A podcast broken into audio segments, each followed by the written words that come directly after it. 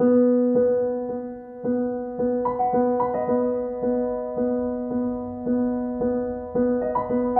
Rathbones Look Forward series with Andrea Catherwood. Hello, I'm Andrea Catherwood, and welcome to the latest episode of the Rathbones Look Forward series. I'm talking to some of the great thinkers, journalists, and writers of our time, focusing on the future of our changing world.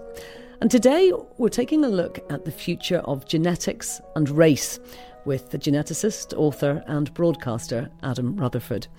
His latest book, How to Argue with a Racist, is a timely weapon against the misuse of science to justify bigotry. Adam, welcome. Great to have you here. I know that you're not actually a race historian, you are a geneticist, but you've obviously been having a, a good look at how racist attitudes have changed over the last 30 years.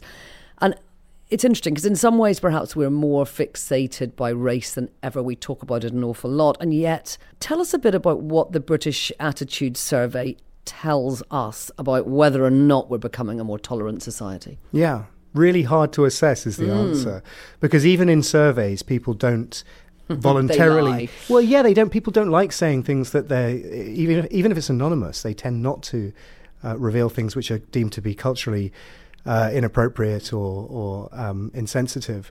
So, what those types of surveys and the British Attitude Surveys does it best does is they ask proxy questions such as Would you feel comfortable if your son or daughter was in a relationship with and the the first time the British Attitude Survey did that was in 1983, and the question was, would would you be happy if your son and daughter was married to a black or Asian minority ethnic person? And at that time, around about half of the respondents said they wouldn't. Right. Mm-hmm. When that same question is asked in 2017, the numbers dropped to below a fifth, so less than mm-hmm. 20%. So by that simple metric, you could legitimately say, well, we are now in a more tolerant society than we were in 1983. However, these types of bigotries sort of just shift with the moving times. They don't seem to vanish. And so only in 2017 was the first time that the question was asked that included Muslims in that. And the answer was 50% of people would feel uncomfortable if their son or daughter was married to a Muslim. So we've just got a different branch of bigotry. Is is that progress? I, I don't know. It's very difficult to say. Are we a more tolerant society than we were 30 years ago? I think probably the answer is yes. Now, you talk in your book about about the history of race and how it's rooted in those attempts by European scientists in the uh, in the 18th century to try and classify the people of the world. And obviously, we've held on to some of those racist assumptions that we began with. Tell us in particular about Carl Linnaeus. Perhaps he was the, the most highly influential scientist at the at the heart of it all. What was his impact? Yeah, well, Linnaeus's impact, his, his scientific legacy cannot be uh, overstated. He is one of the most influential thinkers in biology. Um, he, he came up with a taxonomy, the classification system that we still use today, right? So um, this, it's the binomial system where you have a genus and a species. We are Homo sapiens. That is how we classify all living things today. And Linnaeus invented that at the end of the 18th century. Now, this is at a time of the, the cultural context for this is this is the beginning of the age of empires, the age of of plunder, of exploitation, of colonialization, where European countries are spreading out over the world and meeting new people and subjugating them. Um, and what we see at this time is not just Linnaeus, but Linnaeus is a key part of this. Philosophers, sci- sort of proto scientists, because we're in the early days of science, then um, trying to apply taxonomy, classification to the humans that people are encountering in their um, exploration of, of, of the rest of the world. And in doing so, they're trying to apply sort of scientific, what we now think are pseudoscientific uh, categorizations to these people. Now, Linnaeus does it in four or five ways, depending on which book you look at. And in all versions, Linnaeus, Kant, Voltaire, Blumenbach, and a whole list of other European scientists, they all come up with four, five, six, some of them up to 63, but they're all hierarchical, right? They, they are, they're, they're not just a description of how people look to them, they are ranked. And see if you can guess who comes top of, top of that hierarchy in every single one of those classifications. Well, them. Right, it's white Europeans. White, yeah. And so Linnaeus himself describes so the primary the primary categorizer is pigmentation, skin color. Right. And Linnaeus comes up with four or five types of humans, subspecies of humans, he calls them, and they are European, um, African, uh, East Asian, uh, North American. And with them come a color scheme, which is black, yellow, red, and white. And with that, and this is where it becomes really interesting in an awful way, he also associates behavioral characteristics. So East Asians are ruled by customs and are organized but unoriginal. Uh, North Americans are ruled by caprice and uh, and you know ha- have other characteristics. Mm. Africans are lazy, palvering, and um, capricious as well, and Europeans are graceful, ruled by laws and and all sorts of nice things like that. And so, all of these attempts to scientifically categorize, it's not really science that's happening. What it is, is political ideology marshalling science or co opting science in order to normalize the subjugation of other people.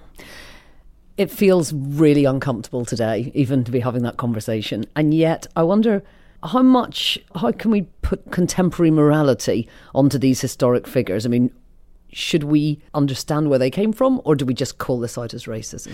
You do both. I think it's really important that we have to be both historically respectful of the, what is a key cornerstone of understanding history, which is not to judge people by contemporary mm. standards. Mm. But at the same time, you can be absolutely factual by saying Linnaeus was a racist. Voltaire, that great hero of the Enlightenment, thought that African people were a different species to Europeans. Now, regardless of the morality of that, which is pretty low, that that is a racist sentiment by by any standards. So I think it is okay to be non-judgmental in describing these people as racist. They are effectively all white supremacists, but that has a different connotation in the 21st century than it did in the 17th century. They were racists. Were they trying to justify colonialism and empire. I mean, you know, I think back to um, the, you know, the horrific treatment of Sarah Baartman, who was known as the, the Hottentot Venus, this poor woman who was brought to, to Europe and, and essentially shown off as a fairground attraction, really. These pseudoscientists were really trying to find a link in a way between men and animals. Some of them were. Um, so uh, Vol- Voltaire is a good example of that. That uh, trying to understand the genesis of humans, the, the, the migration of humans around the world. There's two competing schools of thought. And remember that everyone is a biblical creationist at that at this time. Yeah. Evolution is an idea which is in the air, but won't be formalized until the middle of the 19th century with, with Darwin. But you've got these two competing schools of thought, which are the polygenists and the monogenists. And the polygenists believe that humans spread from Adam and Eve and landed in various places around the world and then evolved in those locations. And so Voltaire thinks that Africans are a different species to Europeans because that's where they evolved. The monogenists believed, which is what Kant was and Linnaeus was as well, believed that everyone migrated around fr- from Adam and Eve and they're, they're, they're changing en route to the versions that we see today. Now, these were the fierce debates of the 17th, 18th, and 19th century, they're, they're all wrong in, in many senses, almost all of them. There are some interesting parallels with what we now know, which I think is, is worth addressing because we, from genetics and from paleontology, paleoanthropology, the study of human evolution, we're now very certain that there are elements of truth to the monogenist story, we are Homo sapiens, we are an African species. So Homo sapiens evolved in Africa, probably all over Africa, in the last half a million years. And most people stayed in Africa until about 70,000 years ago when a small group migrated out. And it is from that small group that, that spread around the, rest of the world. Now, that's a very simplistic, broad brush version of the story of us. What we also now know, know is that there's migration in all directions at all time. But one of the key reasons we know this is because when we look at diversity within Africa, it is much higher than in the rest of the world put together.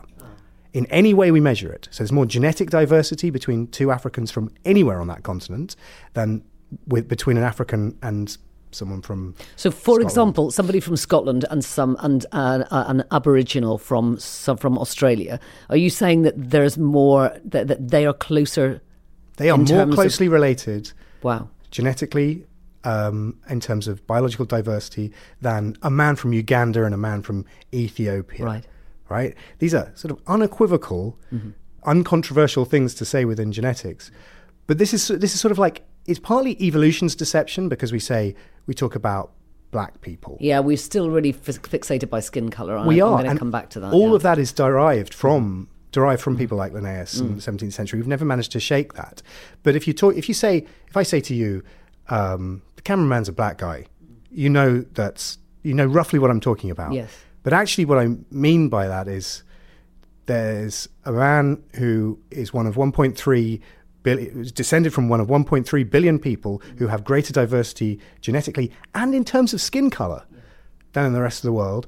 What that says is that race is a social uh, classifier. A social construct is how we talk about it. It is not biologically meaningful to describe someone as black or East Asian or or or even African American. So, so then, how do we define race today? Should we even be trying to define it? I know that there are scientists out there and, and voices outside science who, when they talk about racism, they say, "Look, race doesn't exist." You know, um, race is just a social construct.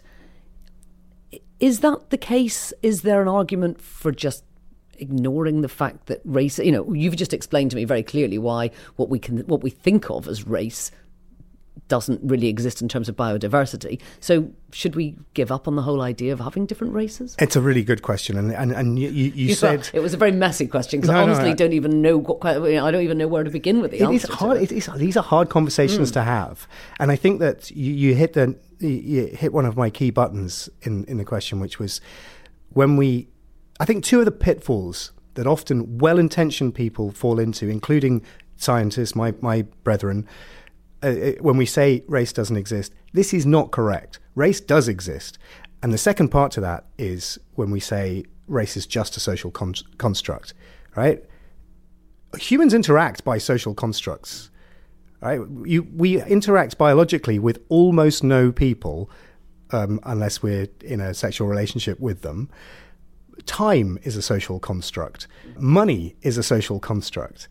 Uh, so when we say race is just a social construct it, is the primary way by which humans interact with each other race does exist because it is a social construct. I think it's important that we recognize that people are different and that those differences are coordinated by how people self define, a lot of which is to do with geography, some of which is to do with ancestry, some of which may be to do, to do with um, things like pigmentation, but, but as, we, as we look at genetics, it's, it's hard to make those claims. What we can say confidently as scientists is that race does not correspond with the traditional or contemporary colloquial uses of race that people do actually understand. And that's that's kind of you know that's evolution's deception. It's just hard for us to shake that kind of stuff. You use a very stark example in the book about the pseudoscience from centuries ago that led to the genocide in Rwanda in the uh, mid 1990s with the Hutu and, and the Tutsi tribes. Can you just explain a little bit about that? Because I thought that was really fascinating. Yeah, fascinating and one of the darkest stories in in the book. I mean, yes, it is. it, it is. It was an interestingly hard book to write, partially because some of the history of race science is so absurd that it actually became quite funny, and then other parts are the worst atrocities that humans have have, have ever enacted. The the the Rwandan genocide was a race war um, whose origins were colonialization, initially by Germans and then subsequently by Belgians, who uh, th- these are tribal groups and they have slightly different ancestries, they have slightly different behaviors.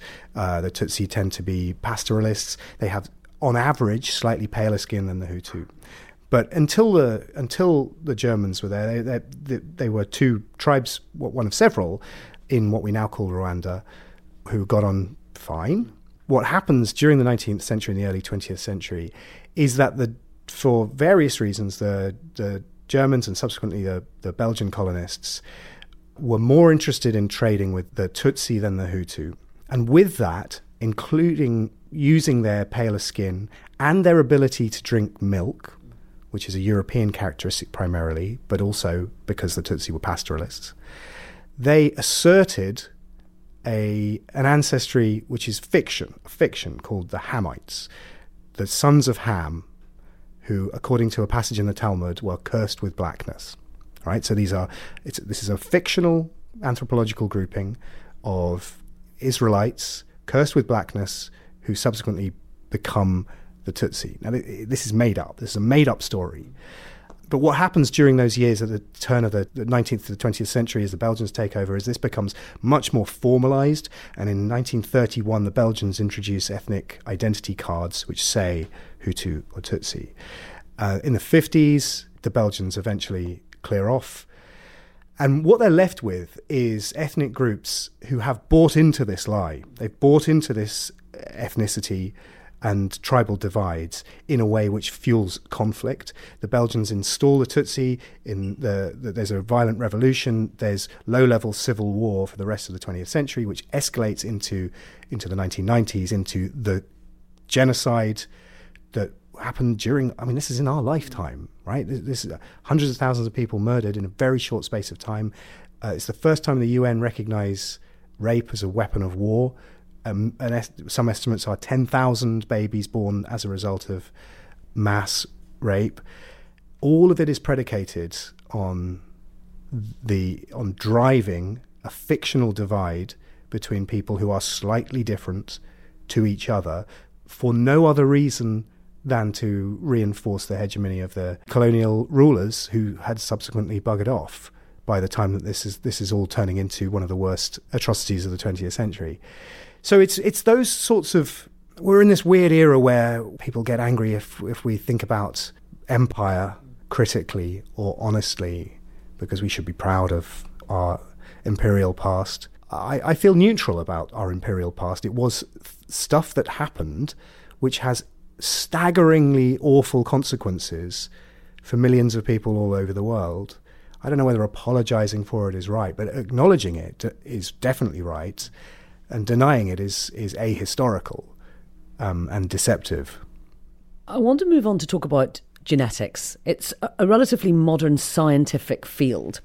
So, of course, scientists, as we've talked about with Linnaeus and, and others, and philosophers, had an awful lot to say about race for hundreds of years.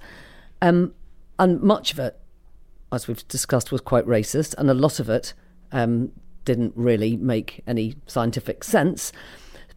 So, when the early geneticists actually started looking at things, did they buck this trend? Were they less racist?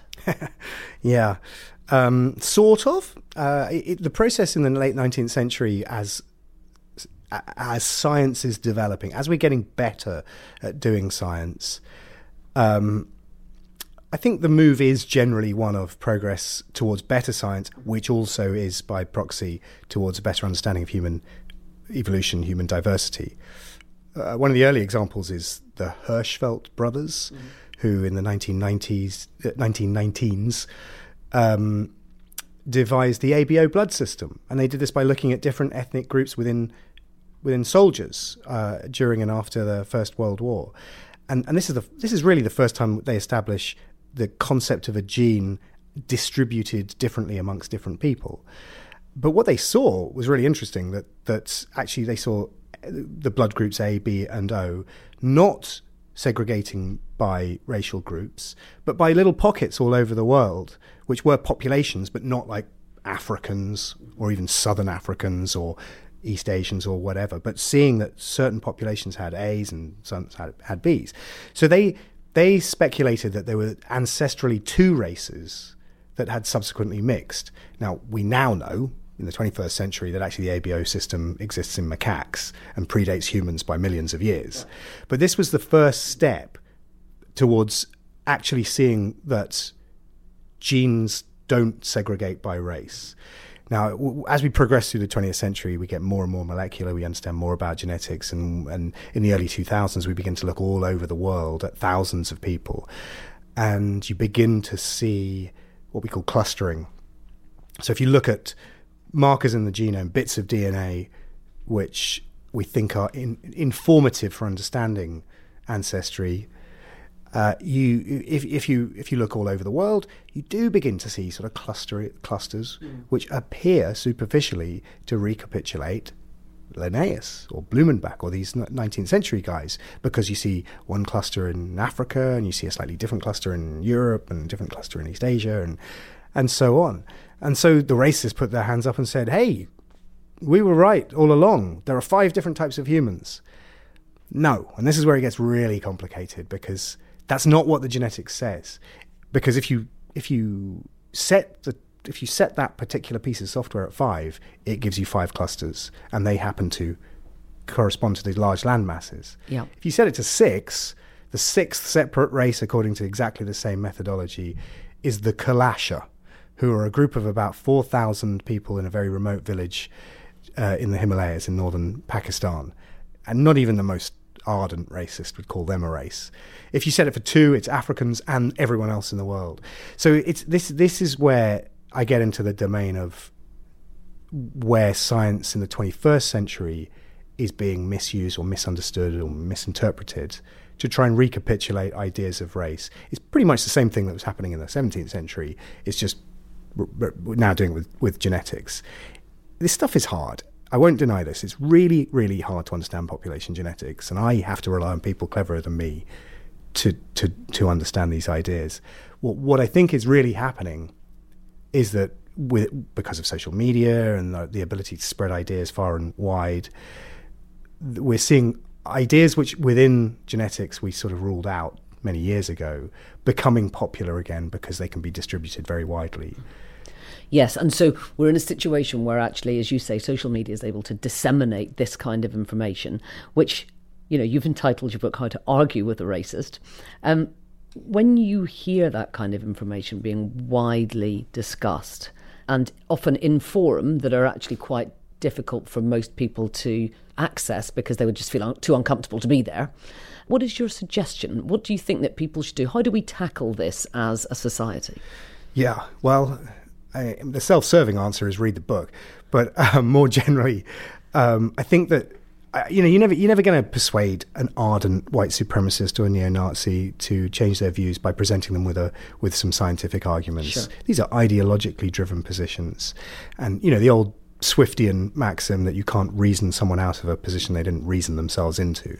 So, in some ways, those guys are soft targets because reason and scientific rationale is not the core of their beliefs.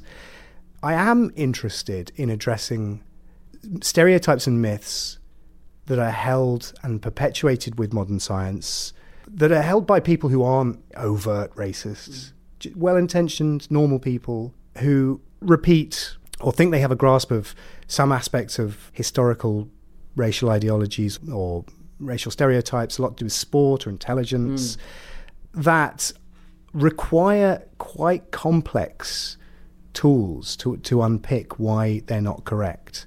And often these are positive attributes. So, so many times people will say to me, well, I don't know, like African Americans are biologically better at sprinting. Yeah, good at sport. Yeah. Right? So this is one that I get a lot. Mm-hmm. And it's really interesting. I love I love sport and I love thinking about this as an idea. Um, and there are various suggested reasons why this might be the case. Mm-hmm. The data set that most people are working on is the fact that there hasn't been a white man in the 100 meters final since Allan Wells in 1980, and that was a year uh, that the Americans boycotted because it was in Moscow. Right, that was the last time the 100 meter sprint was the the winner was uh, less than uh, more than 10 seconds. Mm-hmm. Since then, there have been 58 runners in the final of the Olympics, and all of them have been of recent African descent, and 53 of them have been from African American, Caribbean, or, or Canadian descent. So you go, that's your data set. Well, that's pretty compelling, right? That, that's, that, that looks to me like, um, not to me, but uh, that you can say that that looks like uh, that there is a, there is a, a, biological reason under underwriting that. And some of the reasons that have been suggested, and suggested by Michael Johnson, who my, my favorite track and field athlete of all time, he suggested in a documentary for the BBC 2012 before the Olympics, he said something like, um, All my life I thought it was my hard work and grit that got me to this position, but now I understand by seeing my, my roots from West Africa before enslavement that there is something in us that was bred in during slavery, uh, which makes us better, an athletic gene. Now, I look at that and think, okay, well, that is testable, right? What mm-hmm. you've just said then is a testable hypothesis, and you're in my domain here. And the fact that Michael Johnson said it meant I want, you know, I want to get get involved in this because he's amazing. And so the answer is, well, the, the first thing is we don't see any evidence of selection, natural selection in African Americans since they have since they were, were taken from their homelands in Africa anyway. So the first thing is we just don't see any evolution that points in that direction whatsoever. Now, that should be enough. But then there's more prosaic arguments, which I think are equally or maybe more persuasive. If African Americans via slavery had evolved better biological skills at explosive sports, and that is why we see them in the 100 meters finals, why don't we see them in short form swimming? Do you know how many African Americans have swum in the Olympics? Yeah, very few, vanishingly few. It's yeah. two in the okay. history of mm-hmm. the Olympics. Mm-hmm. Right? But isn't this another racial stereotype that uh, African Americans or Africans have got denser bones? Yeah, uh, okay. yes. And uh, this is a common, I hear this a lot, it's a common misconception. There, there is some evidence that uh, people of African descent and, and African Americans do have different, maybe denser bone structure which relates to different levels of osteoporosis. Whether or not that is true, which it may be, the marginal gains from being right. the argument it's not is, like they're going to sink. Right. Well, that is exactly what is said. Um, that it, it, has been said in sports programs. It's been said by coaches. The most tragic thing about it is it's been said to me by black friends, and it, it's a common myth within people of African yeah. descent. Now, it is not true. When uh, Swim USA, which is the, the national swimming body, did their largest analysis of why 70% of African Americans don't swim, which is a huge number. Mm. The factors were socioeconomic because swim schools tend to be after school, so they cost money. After segregation ended in 64, most new swimming pools were built in richer areas, so little access uh, to black families. Um, no role models. That's a yes. big factor in sports. The fact that there have only been two African Americans, and actually they were only in the last five years anyway, there are no role models in swimming. Um, but the biggest one, and this, it seems so crazy to even have to say this, the single biggest correlation between being able to swim is being taught how to swim.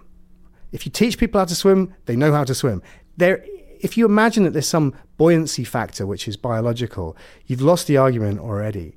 And it, it, you know, we sort of joke about this. It actually makes, I think it's quite funny and it actually makes me slightly angry because this kind of structural racism is literally lethal. Mm-hmm. The death rate from drowning in African American children between the age of 5 and 14 is three times higher than it is for, for white children. And so that the, the way you stop that is you teach people how to swim. The notion that there is a biological buoyancy factor in there is an irrelevance to what is actually lethal to black children. Wow.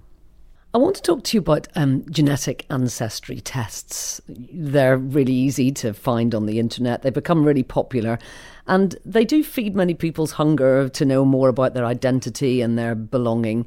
What's your opinion of them? I know you're quite critical about them. Why is that? Yes, I think being quite critical is a fair assessment of, of, what I think of them. I'm not in the business of telling people how to spend their money. I'm in the business about of of explaining how these things work. Mm. And they do, as you say, appeal to our narcissism, our sense of ancestry, our sense of belonging, those very, very human condition conditions. Um, now, I don't think they necessarily answer those questions because genetics doesn't really work that way. What, what you're actually doing is when you, you spit in the tube, you send it off, you get a map mm-hmm. back which says, you know, you're 20% Irish and you're 20% German or 10% Ashkenazi Jew or, you know, whatever it says. And they give you a breakdown like that. The first thing to say is that there is no way of identifying ancestry using genetics. That, okay. that, that doesn't exist as a scientific method. What they're actually doing is telling you where DNA like your own can be found in people around the world today. And we infer ancestry that if you've got if 10% of your DNA looks very similar to people who identify as Ashkenazi Jews, then it's reasonable to assume that that part of your DNA came from ancestors who are Ashkenazi Jews. So there's an inference involved in that. It, it is important to say it isn't possible to be 10% German, right? Or 10% Greek. That isn't how like citizenship works. So, and this is an anti-racist sentiment. I mean, this is people saying, you know, we're a happy mix. Actually, my ancestry revealed that I got loads more international ancestors than I previously thought. But it isn't possible to be 50% something and or 20% something else. So, in really, really crude terms, I get emails every week from uh, Europeans, mostly British people, who want to discover that they have Viking ancestors. Mm. Now, everyone has Viking ancestors. I mean, literally everyone has Viking ancestors. I can look at you and say you've got Viking ancestors, and I know you're you're, you're blonde and and and have, uh, have blue eyes, and so that's associated with being further north and, and towards Sweden. Any European has has Viking ancestors, including people down in Turkey or North Africa. Um, and the reason for this is that there's a, something we get wrong about how our family trees work. Is that we imagine that we have two parents and four grandparents and eight grand- great parents, and, and our trees spread out like trees. Mm. That's why we call them family trees. Yeah. The problem with that is if you keep doubling the number of ancestors that you have every generation back, by the time you get to, well, let's well about 500 years ago, then you'll have more than a million ancestors on your family tree, which is a lot of people. But if you keep going, by the time you get a thousand years back, so the year, so let's say the, the 10th century, you have about a trillion ancestors on your family tree. Way, way, way more than the number of people that have existed. ever existed. yeah. So that can't be right. Yeah. But the numbers have to be right because everyone has two parents. But we're missing the answer to this obvious conundrum, which is that our family trees branch out from us and then they collapse in on themselves. So you have a trillion positions on your family tree, but they're occupied by the same people over and over again the further back through time you go.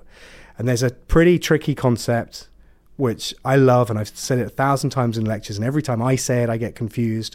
And so, pity the poor audiences that have to listen to this drivel. But there's a concept in genetics called the isopoint. I was going to ask you about the isopoint because I thought it was absolutely fascinating. It's this amazing, is the idea that there's just one person. You, you explain it because you. Okay, you, yeah. so so I'll do the most common recent ancestor first. Okay. So the MRCA, the most recent common ancestor, is an important concept in evolution, and it is the person, the single individual who can link to two individuals further down down the line. So the most recent common ancestor of two cousins is a grandparent. Yeah. Now, when we look at the maths and the genetics of a whole population, say Europe, for example, the most recent common ancestor comes out at about 600 years ago. So that means that if we could draw a family tree, a perfect family tree for every European, one branch, a minimum of one branch from every single European would flow through one individual about 600 years ago. And we estimate that person lived in Germany for, for different reasons. So that's the most recent common ancestor.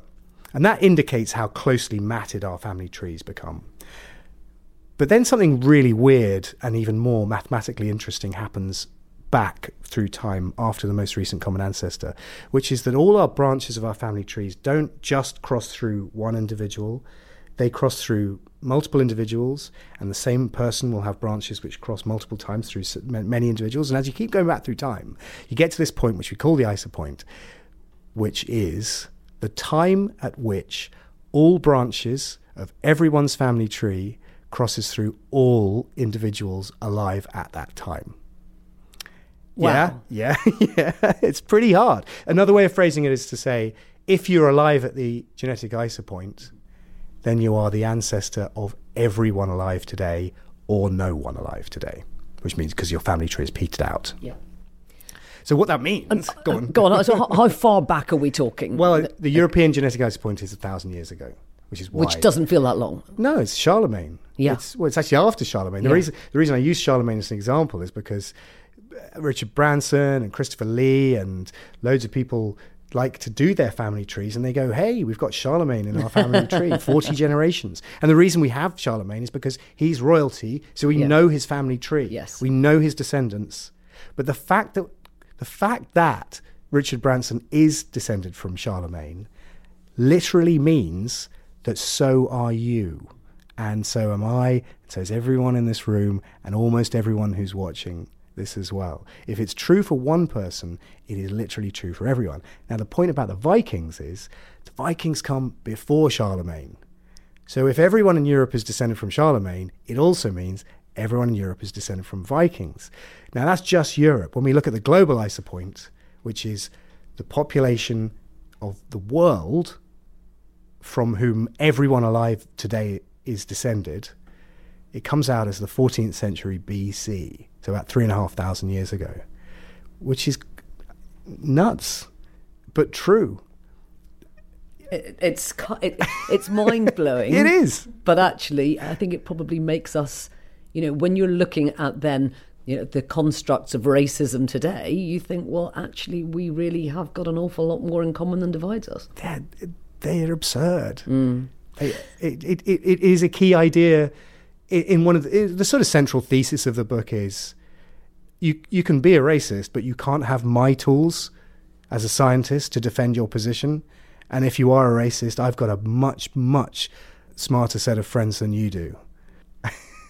So let's talk then about ideas that, uh, that that are swirling around currently. We've I know you've spent the time trawling through um, online neo-Nazi chat rooms, as you say. This book um, has got some rather dark parts in it as well, um, and looked at how they misrepresent scientific academic papers and how we can combat that. Right, that's on that's on one side, and you talked about how it's very difficult to combat somebody who is clearly a racist and maybe not that important because if you're if you're a white supremacist, you're probably someone who's not going to come in contact with many many of the rest of society. There is another pernicious racial purity that we're more familiar with, and this is this kind of geographical idea that this land is our land. Americans heard it last year from their president, Donald Trump, when he suggested um, that if four elected US Congress women didn't like the US, they could go back home. Um, not surprisingly, they were women of colour. Um, obviously, when we look at his ancestry, he's what German, Scottish, whatever. But it is still being used. This idea of no matter how much, you know, I'm fascinated to hear you talk about skin color and how kind of irrelevant it is in terms of our genetics, and yet it's still being used day in day out, isn't it? Yeah, well, there are different types of racism, and it's really difficult to understand where the concept of indigeneity comes from. So, those of those four congresswomen, three of them were born in the United States. I, I sat in a bar in a, in America last year having a nice conversation with some. Uh, one was a policeman and one was a prison guard. It was in rural America, and I, I when I tour, I like to talk to locals just to just to talk to them, and they were talk, talking about Alexandria Cortez, who who is is is one one of those politicians. Now, she was born in the Bronx. Uh, her father was Puerto Rican, which is America. And so there isn't a way in which her ancestry is not 100% American by birth. But she was one of them. Trump said, go back to where you come, come from. Did he mean the Bronx or Queens? Or I it's, it's, it's not quite clear the logic behind that sentence. Maybe asking that particular man to apply logic to his his uh, effluence is is asking a bit much. But in terms of the ind- indigeneity of, of like you know these lands of, of British lands, there is a a great misunderstanding of, of migration, the permanence of migration, the continuous migration around a world, especially because we're an island, which has been continuous for the last well about nine hundred thousand years. I understand that people have a legitimate concern about migration in the modern era, but when it becomes a bigoted or racialized sentiment, the background to defending that, you know, England for the English, mm. well, I don't know what that means. When they say to me, "Go back to where you came from," I'm from I'm from Suffolk, right? I mean, like I. I do go back to Ipswich sometimes. I don't really understand what the you know what what what they're asking. Well, I do. They're racists. but I think that again that that sort of logical inconsistency, and we don't ask our racists to be logically consistent. That gives us tools to fight against them, and I think that's that's you know another set of tools that I think it's useful to have in your toolkit, so you can say, what do you mean the indigenous people of Great Britain? Do you mean the Beaker folk, or do you mean the Druids that came before them, or do you mean the Cheddar man who was 10,000 years ago, who had a skin tone which was much more like a sub Saharan African today, but had blue eyes as well. I mean, the fact that there were dark skinned people in Europe and Britain five, 10,000 years ago is scientifically uncontroversial. But every time we publish a paper which says something like that, man, they lose their minds, which I can't deny I find quite amusing. It's interesting. Sometimes what you know you highlight in the book as racism, we perhaps don't see on the surface. I'm thinking about, you know, Raheem Sterling in the last couple of years has called out newspapers for using different language when referring to young black footballers than referring to young white footballers.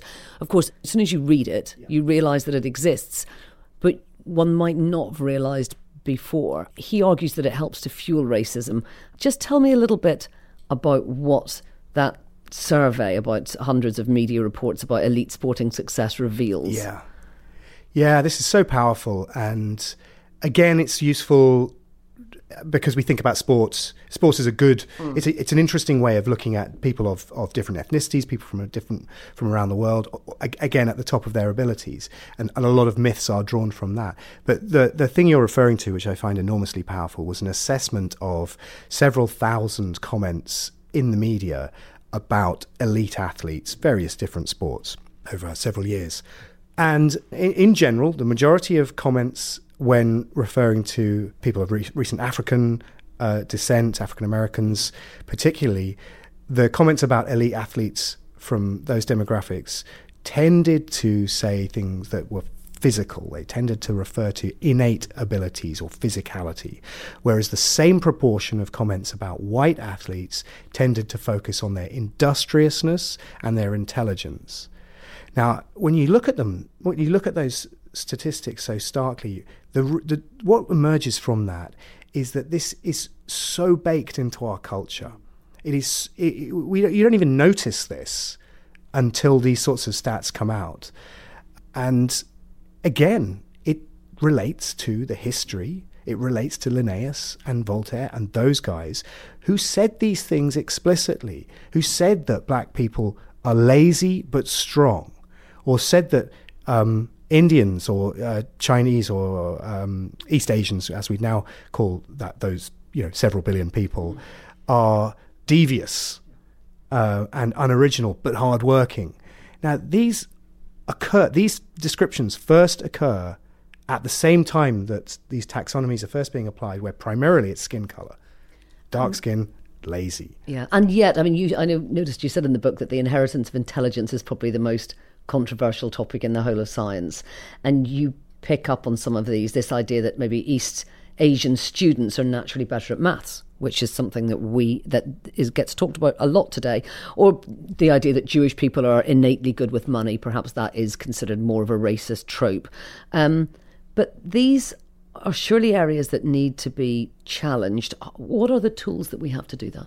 Right. Well, I think that a key idea in this is that I, am a scientist, and so I, I ha- my starting point is data, and looking at the data for for simple questions like you know to which the answer is East Asians are better at maths or or um, you know one one statistic that I put in the book that is is factually correct is that in the sciences the number of Nobel prizes won by Jewish people Ashkenazi Jewish people is 144 so far currently and the number number won by black people is zero. Now as a number as a stat that's pretty stark um, and the point that I make is that this should be the beginning of inquiry, not the conclusion. And this, this I think, is the difference between a scientist and a racist or a casually, casually racist person. Because at that point, you look at it and think, well, why is that? That isn't an answer. If that data is correct, then that is a starting point for addressing something which is really significant. And the racialized answer is that there is something biological, something innate, which explains those discrepancies in, in cognitive abilities. But there's some pretty complex explanation as to why. I don't think any of the science reinforces that at all. And again, those sorts of discrepancies are much more readily and much more easily explained by cultural differences rather than biological differences. There are no effective biological differences that we have identified so far. And I say so far because we're, we're, we're looking, but it's not like we're looking for a big revelation. But there are no biological differences between groups of people which can account for the attainment gaps that we do see between population differences. You know, we have to acknowledge as well, as we've talked about a lot, black isn't a meaningful biological mm-hmm. concept. So when you say black boys in England do worse at school than white boys, which is also a statistically correct thing to say, you're not actually talking about biological distinctions there at all, because this is the black boys is not a coherent genetic grouping. So, as I say, you know, better explanations are cultural and ingrained structural racism rather than some kind of genetic factor. So, you know, genetics as a science is is quite young. It is moving very quickly. Looking at the future of genetics, will it tell us more? Will it give us more weapons to look at racism? Will it give us more ways to look at this? Or do you think that that particular avenue is done? Genetics will never be done. Um, I don't just say that because I need to keep working. But the genome is the most rich data set we've ever come across. Right? There is infinite information in our genomes. We think that every single genome that has ever existed in humans is unique, and that includes identical twins, and it also will be unique for the entire duration of the human species. So that's a lot of data to play around with. Within that, we will find lots of explanations or clues to why people are different, why people are similar, the history of our species, the evolution of our species. More importantly, from, from a, health point of view, why some people get some diseases and others don't, how to create drugs that treat people at a personalized level, and so on. So genetics is we're, we're okay. Um, we're, we're going to be all right as a as a scientific field for a while to come. I don't think that we're going to find any huge revelations about human diversity, human variance, which recapitulate any of the ideas of race that we're talking about now, that go back through the last four or five centuries of pseudoscientific racism. The clues just aren't there. And the more we look and the harder we look, they still don't appear. Now, I'm a scientist. I have to wait for the results. We speculate about the future. Science it should be predictive. That's that's what science does. I would be incredibly surprised if what that statement I just made changes significantly at any point in the future. And can enhanced knowledge about genetics actually help us fight racism? I think in, in I think knowledge is always a good thing. There's an alternative reality where we're having this conversation where genetics has demonstrated the biological fact of race, and you're asking me that question, and I'm to which the answer is well, I, I, I don't know. I mean, it's, it's, it's a fiction, it's an alternative reality. One of the key things that's in the book is, is that it's in the conclusion, so spoiler alert. Racism isn't wrong because it's based on a scientifically specious idea. Racism is wrong because it's an affront to human dignity. And what I'm trying to do here is say, well, uh, yeah, I'm belligerent and pugnacious and I'm up for a fight. But what I'm saying is, you can't have my tools because they don't say that race is real. So if, if you're going to be a racist, then I've got, like I said, I've I got my pals with me, and you got yours. So bring it. Adam, thank you very much indeed. Adam Rutherford, fascinating chat. Thank, thank you. you.